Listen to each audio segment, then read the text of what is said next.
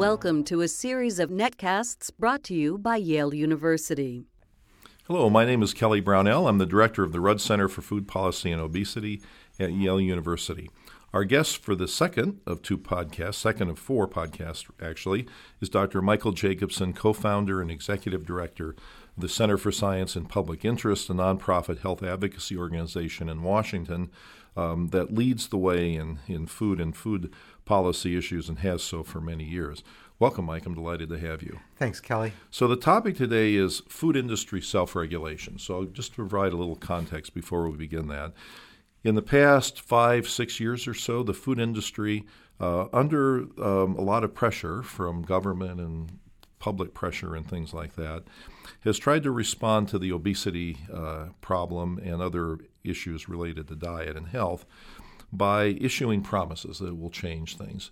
Uh, they'll, they'll say we'll get rid of our unhealthy foods in schools, that we'll market less to children, that we'll reformulate our products to make them healthier and the like. And a lot rests on this issue because if the public and legislators trust them, then government becomes inactive and leaves it to industry to make changes. If the if the food industry is considered untrustworthy in this regard, then government would have a more active role. So I'm curious about your feelings about this and about how you think this self industry self-regulation has gone. Is it working? Is it something that has any likelihood of success? It depends on the area. If um, uh, uh, the topic as to whether industry self-regulation uh, works pretty well. If if a if a company's food could be linked to deaths, then the companies are much more willing to change their products. Um, And so, example, um, foodborne illnesses. Several thousand people die every year of, of food poisoning from salmonella or campylobacter. Companies don't want their products to kill people because the death can be traced back to that hamburger patty or that bag of spinach. And companies have been um, pretty supportive of doing things on their own uh, to prevent this from happening. Where you run into resistance, uh, in particular, is where companies' products can't be linked to deaths, where the deaths occur ten years, twenty years down the road, and somebody dies of a heart attack. Well, what was the cause? You know, was it the air pollution? Was it the hot dogs this person ate every day? Was it too much soda or what?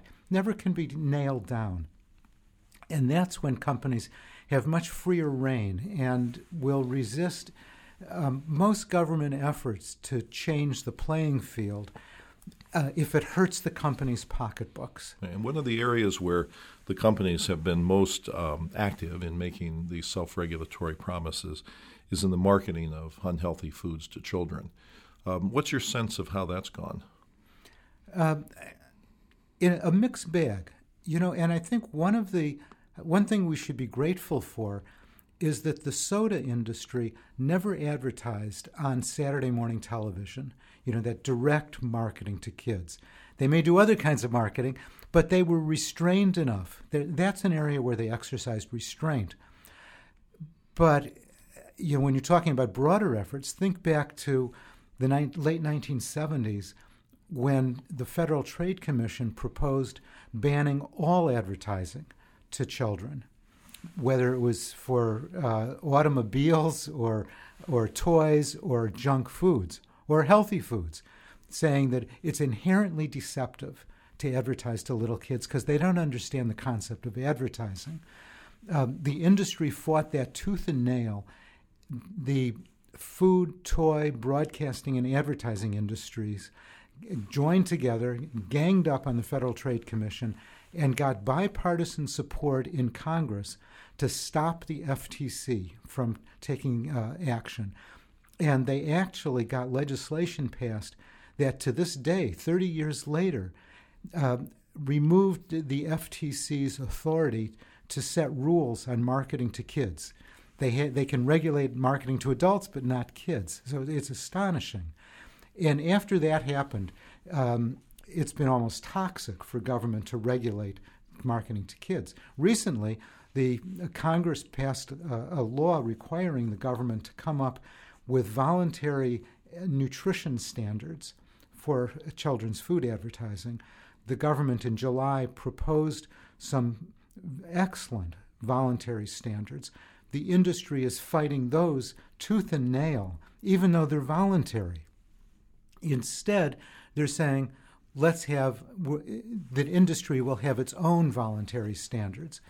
And it does have standards better than existed five years ago, um, not nearly as good as, as the government standards. But um, the I, I think there's, uh, in any case, whatever standards there are will be voluntary. Um, and I think uh, if the goal is to stop all junk food advertising to kids, I think what we're seeing is incremental progress, not as fast as you or I would like to see, but some movement.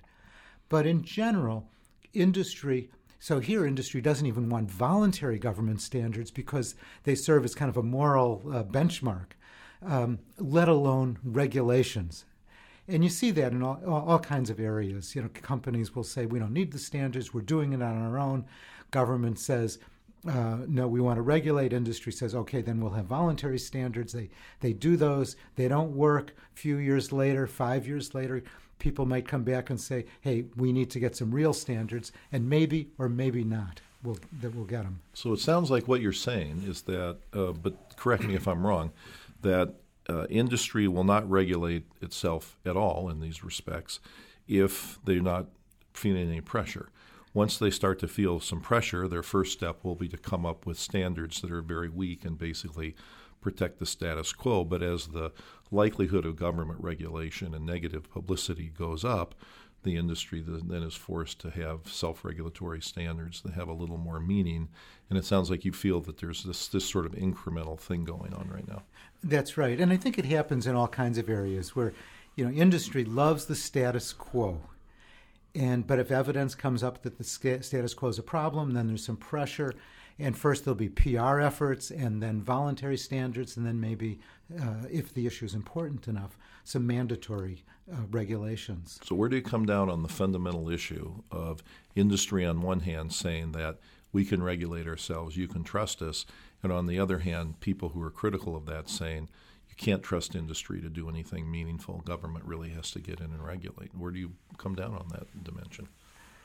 Well, if you look at what's happened on smoking or nutrition or environmental pollution or any number of areas, it's clear that you need government regulation to provide the, a level playing field so the good guys don't uh, go bankrupt when they try to make some appropriate changes. Um, um, the, you need these kinds of regulations. It's okay. just, um, you know, it's proven out case after case. All right. Well, thank you so much. I was curious to see what your opinions on this, and as I expected, you have a very interesting and thoughtful way of looking at it. So I appreciate you joining us. Thank you very much, Kelly. Our guest was Doctor Michael Jacobson, co-founder and executive director of the Center for Science in Public Interest. Please visit our website, w w w dot yale rudd center dot org. where you'll find a variety of resources on food policy issue, including links to other podcasts that we've recorded. Thank you.